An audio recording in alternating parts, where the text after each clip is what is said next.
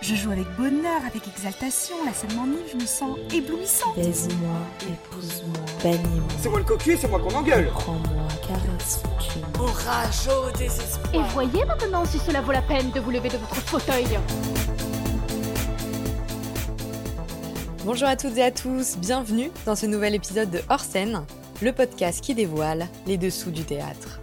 Je m'appelle Alexandra Vépierre, je suis journaliste et un mardi sur trois, je reçois un ou une professionnelle du spectacle pour mieux comprendre ce milieu artistique.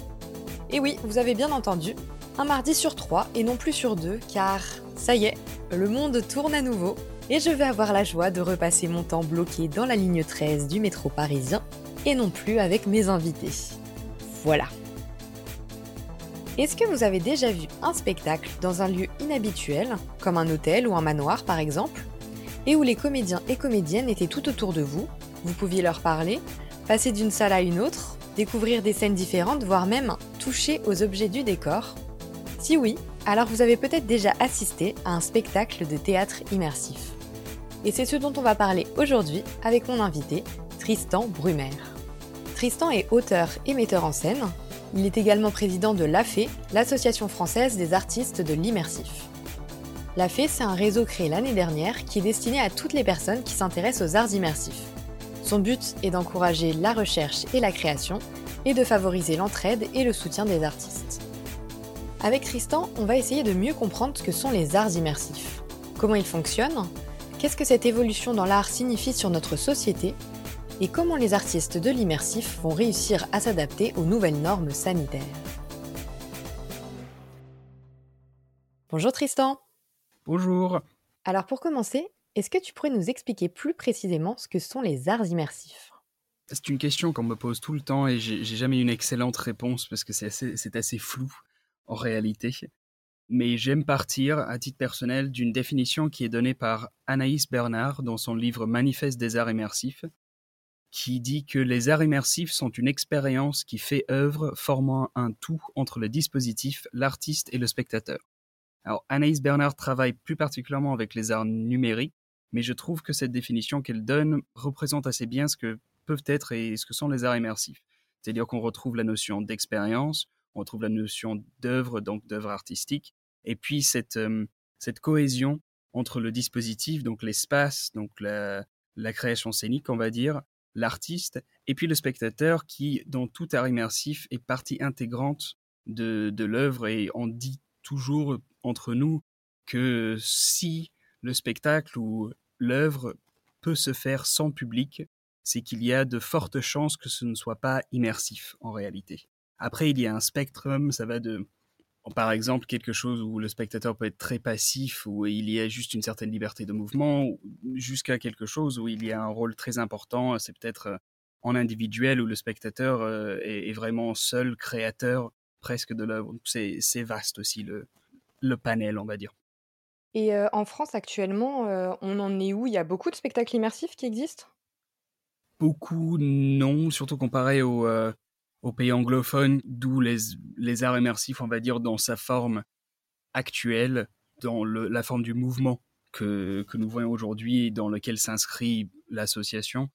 Il y en a beaucoup plus. En France, c'est encore, euh, les débuts, c'est encore timide, ça commence. Il y en a de plus en plus tous les ans. Euh, il y a de nouvelles créations, mais c'est encore, euh, c'est encore peu répandu. Et ça existe depuis combien de temps, en fait, les arts immersifs?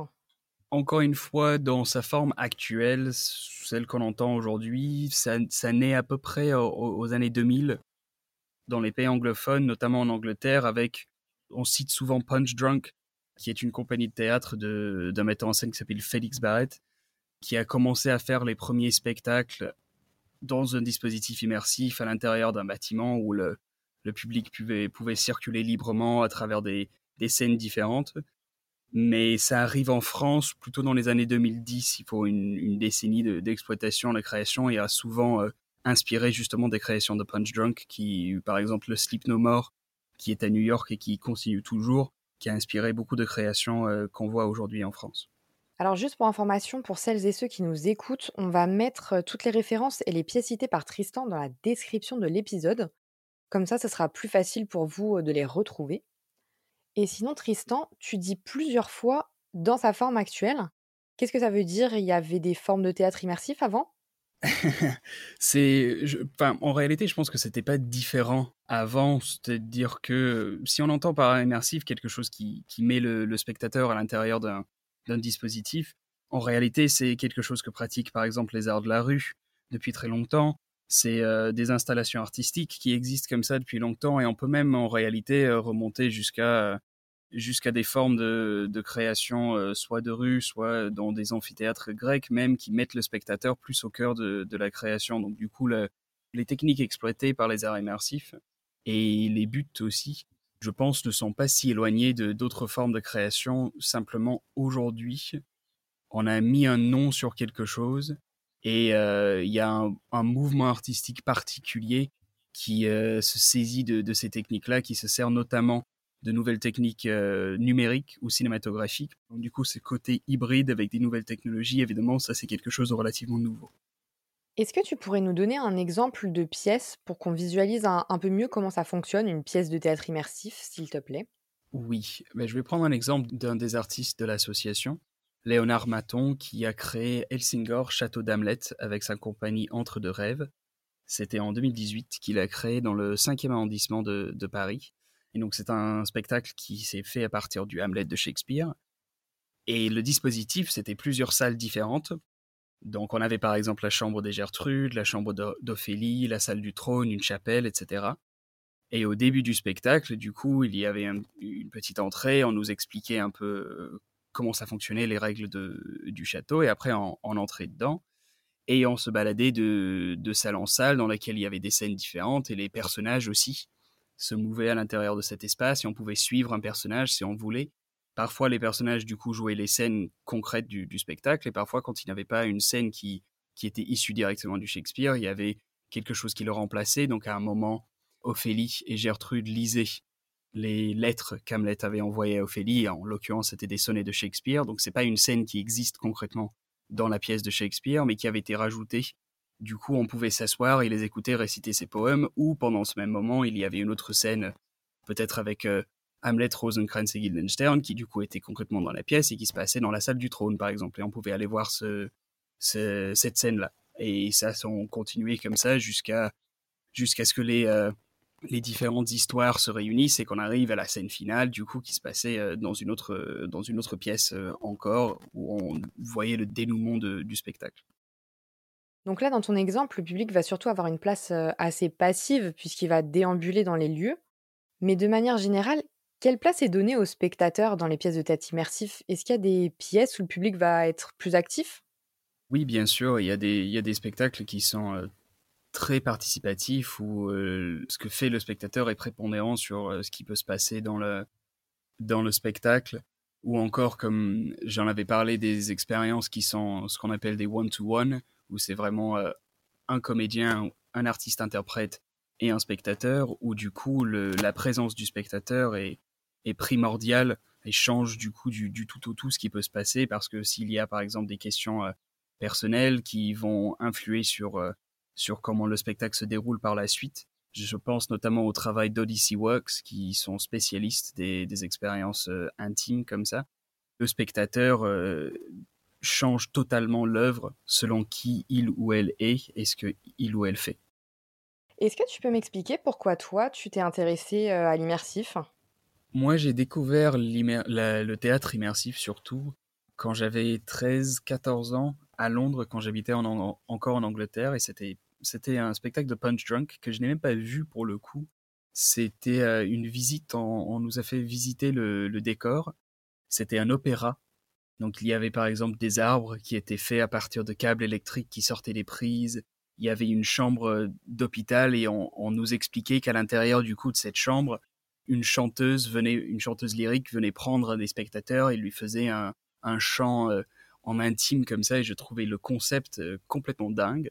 Et ce, cette idée du coup s'est trimballée dans ma tête et pendant des années après quand j'ai monté mon premier grand spectacle qui était un, une version d'Hamlet aussi. J'ai utilisé un peu l'espace aussi en, ayant une déambulation. Je pas jusqu'à dire que c'était vraiment immersif ce que j'avais fait sur ce coup-là, mais c'était déjà une tentative d'utiliser l'espace autrement. Et après, j'ai été, euh, chargé de production pour une compagnie euh, incarnée, notamment pour euh, la metteuse en scène Mélina Desprez, qui travaillait beaucoup avec le, avec le travail immersif. Et à travers eux, j'ai rencontré donc Léonard Maton, qui avait fait Helsingor, et avec lui tout un groupe d'autres artistes. Et c'est là qu'on a créé, qu'on a créé la FEI, qu'on s'est fédéré pour, pour créer cette association. Et qu'est-ce que ça a l'immersif de plus que le théâtre traditionnel? J'aime pas parler en termes de plus et de moins parce que ça entend qu'il y aurait une, une, hiérarchie. Je pense que c'est pas c'est pas totalement ça. C'est juste c'est un autre c'est un autre rapport au public. C'est un autre rapport à, à l'espace. C'est une manière différente d'appréhender les deux ou en tout cas ça ça met l'accent sur des choses différentes et donc du coup c'est c'est créer autrement et c'est recevoir autrement en tant que en tant que public aussi. Donc ça permet d'explorer des choses que le théâtre dans sa forme traditionnelle n'explore pas parce que l'accent est mis sur euh, sur d'autres points. Si on reprend la question de rapport au public, par exemple, euh, il est rare dans un spectacle de théâtre traditionnel qu'on ne soit pas assis dans son fauteuil. Alors que dans l'immersif, être assis dans un fauteuil, euh, ça va plutôt être euh, une exception que la règle. Et est-ce que tu penses que le théâtre immersif, ça peut toucher des nouveaux publics qui sont pas vraiment attirés par le théâtre plus traditionnel? Totalement. On en a la preuve avec Elsinger, ils ont, ils ont pris des notes assez euh, précises sur le public qu'il y avait, les spectateurs qui sont venus. Et ils ont euh, constaté un, bon tiers du public qui étaient des personnes qui n'avaient pas trop l'habitude de venir au théâtre, qui étaient parfois des adolescents ou même ils ont fait des scolaires où les, les, les enfants ont tellement adoré qu'ils sont revenus avec leurs parents pour le revoir, pour le montrer à d'autres personnes. Donc il y a une possibilité de, de choper de nouveaux publics, que ce soit du coup de, des publics comme par exemple des, enfants ou des adolescents qui considèrent le théâtre comme quelque chose qui les intéresse pas, ou que ce soit par exemple des publics, euh, on va dire plutôt euh, dans le, genre jeune cadre dynamique qui euh, sont plus à la recherche d'expériences que de, pièces de théâtre, on va dire, c'est ils sont à la recherche de ce genre d'événements, ce genre d'événements culturels qui ressemble plus à une expérience qu'à quelque chose de passif. Et sinon, moi, je me demandais comment vous faites pour écrire une pièce de théâtre immersif? Pour le coup, on touche sur un sujet qui, moi, me passionne beaucoup en tant qu'auteur, l'écriture pour, pour les spectacles immersifs. Il y a, on va dire, pour faire court, il y a trois grosses questions à se poser. Il y a la première question qui est quel est le rôle du public? Quelle est la place qu'on lui donne à l'intérieur de, de cet univers, de ce spectacle, de, de cette œuvre, parce que ça va forcément modifier la manière de d'écrire, de l'intégrer dans, l'écriture ou pas. D'ailleurs, si on lui donne un rôle qui est, plutôt passif. Après, il y a la question de euh, quelles sont les informations que ce, public doit recevoir. C'est-à-dire que si on je reprends l'exemple d'Hamlet puisque c'est revenu plusieurs fois et que je connais bien la pièce, il faut savoir à un moment ou un autre, le public doit être au courant que le père d'Hamlet est mort et qu'il cherche à venger sa mort. Et du coup, euh, c'est une information essentielle qu'il faut caser, même si c'est une écriture en arborescence où il peut y avoir cinq scènes qui se passent en, même temps. Quand le public se réunit, on se dit que cette information-là, il faut qu'il l'ait. Et après, il peut y avoir d'autres informations qui vont être secondaires ou tertiaires. On, on, a tendance à les découper un peu en trois, dans ces trois catégories. Donc les informations que tout le monde doit avoir, des informations qui sont intéressantes mais pas essentielles pour comprendre le, drame, et puis des informations qui sont un peu plus du, du style de des œuvres de Pâques qu'on peut trouver dans des jeux vidéo par exemple, qui sont vraiment des petites pépites pour ceux qui ont envie d'aller chercher des informations supplémentaires, qui seront des informations par exemple écrites sur un petit carnet qu'on peut feuilleter dans la chambre d'un personnage ou quelque chose comme ça, mais qui sont absolument pas essentielles pour comprendre ce qui se passe. Et puis la dernière grosse question, qui pour moi est très importante quand on considère l'écriture d'une pièce immersive, c'est quel est le rapport à l'espace? Quels sont les espaces envisagés? Après, on reste dans l'écriture, c'est pas de la mise en scène. Le but n'est pas nécessairement de d'écrire de manière extrêmement détaillée tout, mais c'est important de savoir euh, ce que ce que le public va pouvoir faire dans cet espace, quel, quelles parties seront utilisées, si c'est à 360, s'il y a des angles qui, qui seront euh, aveugles, par exemple, qu'on pourrait pas voir. Est-ce qu'il y a trois salles, six salles euh, séparées euh, qui se rejoignent? Ce genre de détails, c'est important de se poser la question parce que ça va profondément modifier la réception du côté du spectateur dans tous les cas. Mais au niveau de l'espace, est-ce que vous, les artistes dans l'immersif, vous trouvez d'abord le lieu et ensuite vous écrivez la pièce en fonction? Ou alors vous écrivez et vous essayez de trouver un lieu qui peut correspondre à ce que vous recherchez? Il y a des deux cas de figure qui existent, mais j'aurais tendance à dire que pour un spectacle immersif, la version définitive, donc même l'écriture définitive, ne peut exister que quand on a un lieu, quand on a un espace, parce que ça va, les particularités de l'espace vont forcément modifier certains rapports de, de ce qui peut se, ce qui peut se faire. Comme je disais tout à l'heure, si, euh, s'il doit y avoir trois scènes simultanées, si l'espace a 1, 2, 3, 4, 5 espaces différents et séparés, ça va changer la manière de, mettre en scène ces, euh, ces trois scènes, forcément. Donc ça peut modifier l'écriture euh, à ce moment-là. Mais ça n'empêche pas qu'on puisse avoir quelque chose de déjà très écrit et de très terminé, et juste de, de changer deux, trois trucs à la fin pour la mise en scène quand on a le lieu. Et comment vous faites dès l'écriture pour prendre en compte le public et anticiper les façons dont il peut réagir? C'est un détail qui est, qui effectivement un détail compliqué. C'est difficile de prévoir exactement comment des gens vont réagir, surtout si on leur laisse vraiment beaucoup de place pour, pour réagir. Après, on peut toujours, il y a toujours des astuces, il y a toujours des manières de guider un petit peu le, public dans, dans ses choix, de faire en sorte que, que ça aille dans un sens qu'on veut. Et puis surtout, il est assez important de poser, pour la plupart des spectacles immersifs, un sas d'entrée au début, où on, pose quelques règles pendant le spectacle, parce que contrairement à un spectacle traditionnel où les codes de comment on se comporte sont assez clairs, l'immersif a tendance à, être dans un rapport assez différent et du coup il, est nécessaire de reposer certaines règles de base pour éviter que ça parte en live pendant le spectacle et pour qu'il y ait un certain contrôle et une certaine maîtrise de ce qui se passe. Mais là, pour rebondir sur ce que tu viens de dire, est-ce que le public arrive à s'adapter facilement à ce format? Parce que, comme tu disais, dans le théâtre traditionnel, on sait directement ce qu'on doit faire. On est assis, on bouge pas, on est en silence. Mais par contre, dans une pièce immersive, tout est assez bousculé. Donc, est-ce que le public arrive à trouver sa place là-dedans? Pour moi, c'est une marque, une, vraie, un vrai test de réussite d'une œuvre immersive ou non. C'est à quel point le spectateur trouve justement cette place-là. Si euh, les règles ont été clairement posées, soit parce qu'elles ont été vraiment dictées, soit parce qu'elles euh, sont implicites mais faciles à comprendre, le spectateur sait la place qu'il ou elle doit prendre et à partir de ce moment-là, c'est assez fluide. Si c'est mal décrit, si c'est mal posé, ces, ces règles-là, effectivement, le spectateur ou la spectatrice va souvent avoir tendance à se sentir mal à l'aise et donc du coup, euh, l'expérience ou le spectacle va moins bien se passer. C'est quelque chose qu'on peut constater de manière assez régulière dans, la, dans les créations. Mais euh, comment vous faites du côté des comédiens et comédiennes? Parce que s'il y a toujours plusieurs scènes qui sont jouées dans plusieurs lieux en même temps, il faut que tout le monde soit hyper coordonné et synchro pour pas perdre le public? Oui, oui, ça, ça fait une, une grosse partie du montage, c'est de faire en sorte qu'il y ait cette synchronisation-là. Il y a beaucoup de spectacles qui utilisent le son et la musique pour ce genre de choses. Donc soit il va y avoir un système d'eau-parleur où il va y avoir une musique qui est diffusée et puis il va y avoir des, tops sonores en fait pour les, comédiens qui vont savoir qu'à ce moment-là il faut qu'ils aillent dans telle salle ou ça peut être euh, simplement euh, un personnage qui, passe, qui, crie, qui secoue euh, une cloche. Il peut y avoir plein de, plein de manières différentes de, signaler ça, mais c'est vrai que le son est souvent une, technique utilisée pour assurer cette, cette coordination-là. Donc maintenant qu'on a mieux compris ce que c'est le théâtre immersif et comment ça fonctionne, j'aimerais savoir ce que cet intérêt des artistes et du public pour le théâtre immersif, ça signifie sur notre manière de créer et de recevoir les créations aujourd'hui?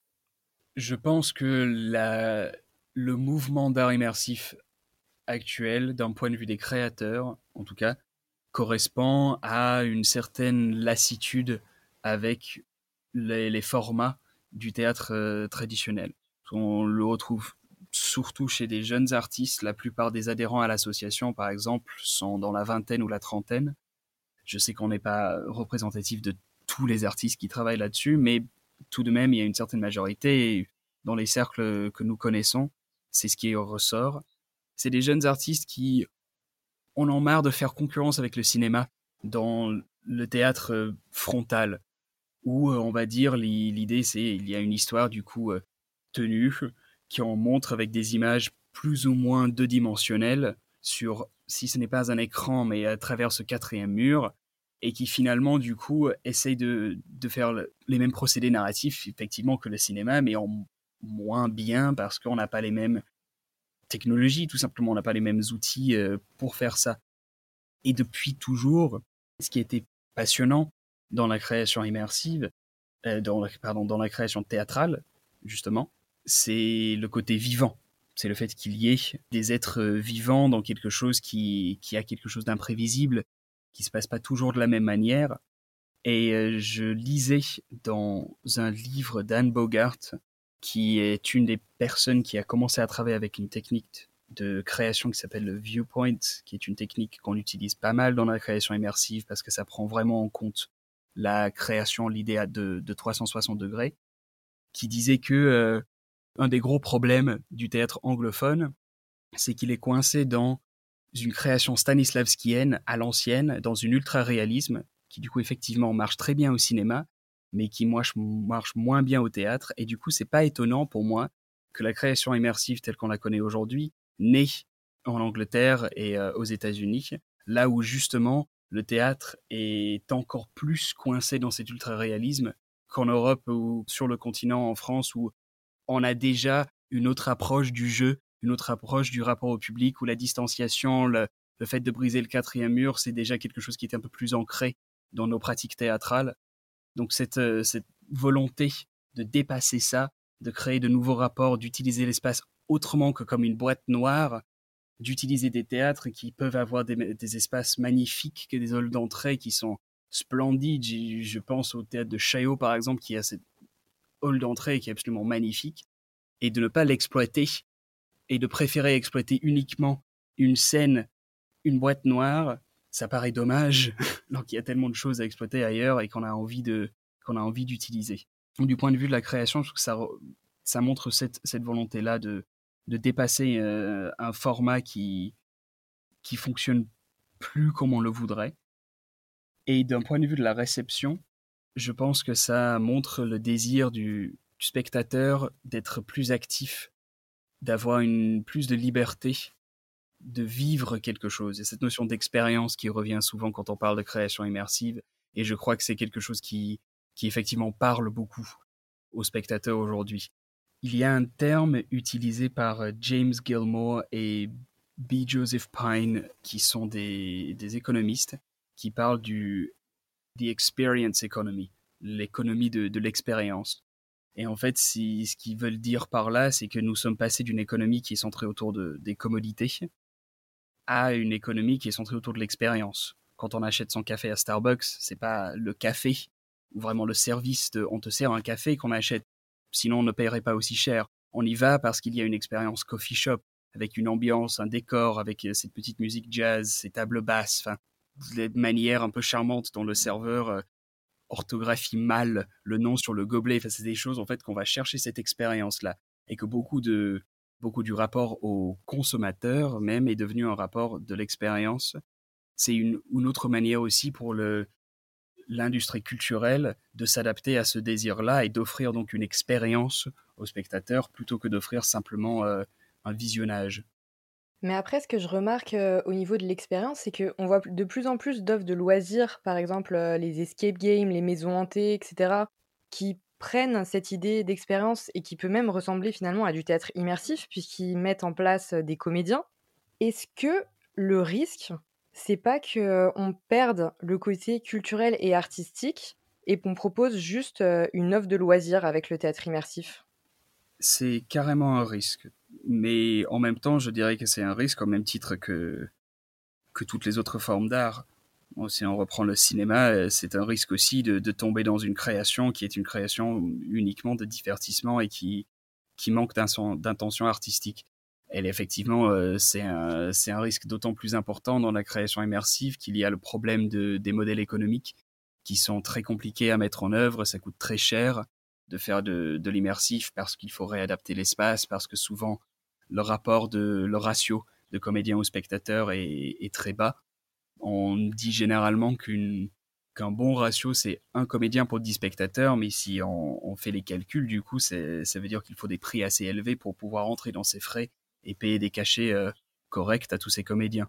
Donc, effectivement, c'est un, un risque de tirer vers le divertissement, de, de tirer vers le loisir. Mais euh, chez nous, hein, dans l'association, en tout cas, si on s'appelle l'Association française des artistes de l'immersif, c'est qu'on met vraiment l'accent sur la, recherche et la création artistique, que c'est important pour nous de, continuer d'aller dans ce sens-là et que on essaye de faire du, lobbying auprès des instances publiques pour qu'il y ait plus d'aide pour la création immersive, pour qu'il y ait moins ce souci de, rentrer dans ses frais, moins ces soucis économiques.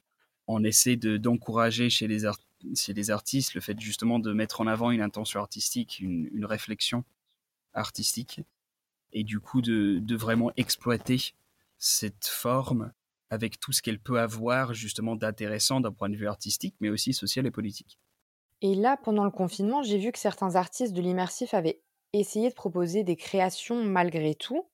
Est-ce qu'ils ont réussi à faire du théâtre immersif même en l'absence d'espace public? Oui, c'est une excellente question. On en a beaucoup parlé dans l'association. Plusieurs, on a fait une série de lives là pendant le, confinement et c'est un sujet qui est revenu beaucoup sur la question de la création en confinement, ce qui, est-ce que ça relève de l'immersif ou pas réellement. Il y a eu plusieurs initiatives. Il y a eu euh, euh, Home de Monde Sauvage, Next Time du Candle House Collective, Play in a Bathtub de This Is Not a Theatre Company, Deux Sœurs de Maïté Farah. Enfin, tout ça, c'est des tentatives de création immersive.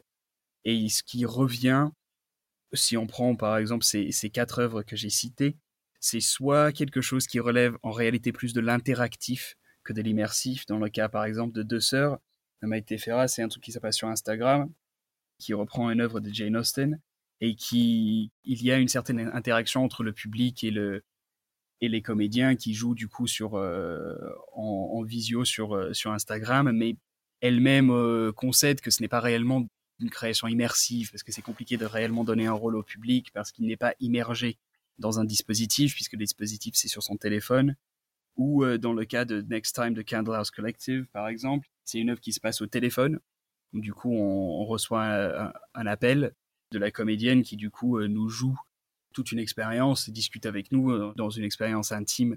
Mais c'est au téléphone et encore une fois, je pense qu'il est compliqué d'aller jusqu'à dire que c'est réellement immersif parce que tous les sens ne sont pas stimulés. Il y a forcément une partie où euh, on reste dans son canapé avec son téléphone.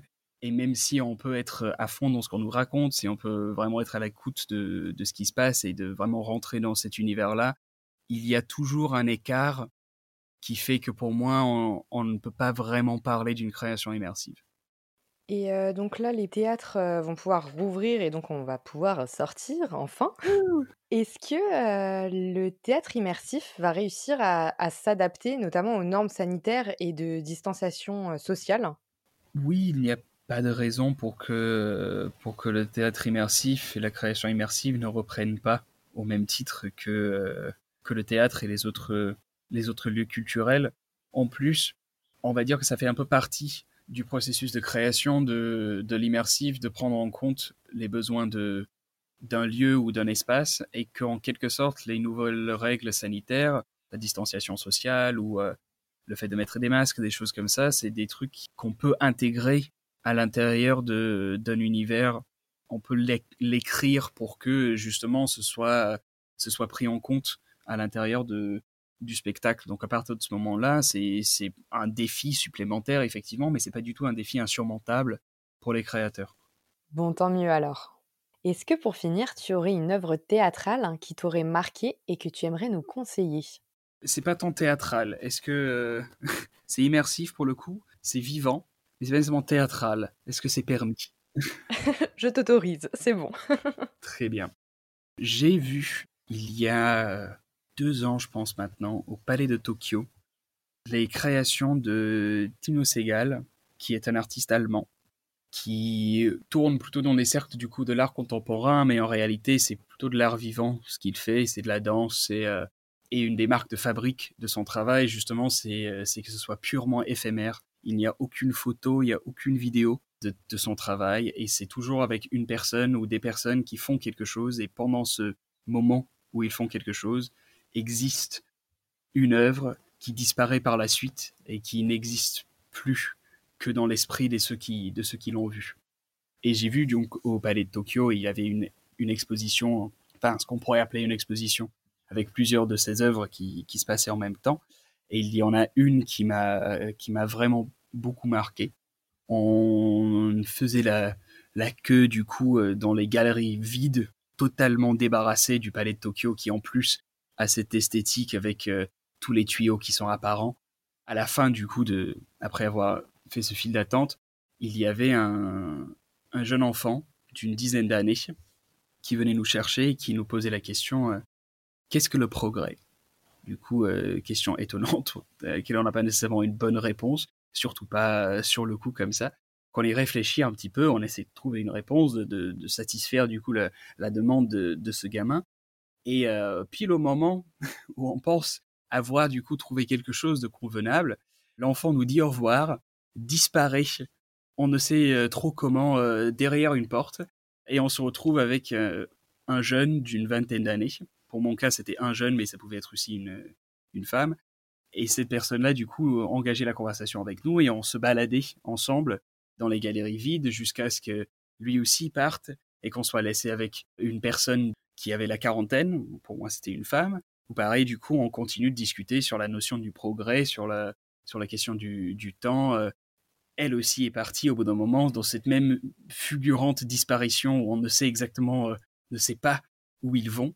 Et elle m'a laissé avec, euh, avec un homme d'âge mûr qui m'a parlé du voyage en bus qu'il faisait tous les jours depuis, depuis une cinquantaine d'années et qui m'a laissé, qui m'a laissé sortir par la porte de, par la porte de sortie d'une galerie, m'a dit au revoir et l'a refermé derrière moi.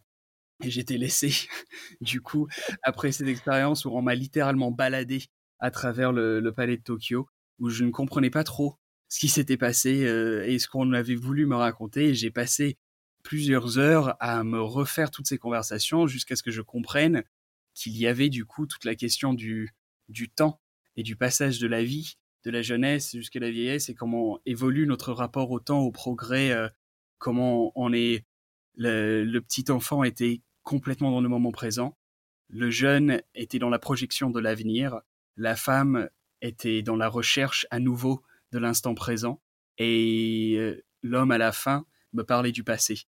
Et du coup, ce, rapport au temps, je l'ai trouvé fascinant. La manière de d'utiliser les gens pour raconter ça, d'utiliser cet espace, cette marche à l'intérieur d'une galerie vide pour aussi raconter cette chose-là, je trouvais qu'il y avait vraiment une, une réunion de plein d'éléments qui, qui m'ont beaucoup touché.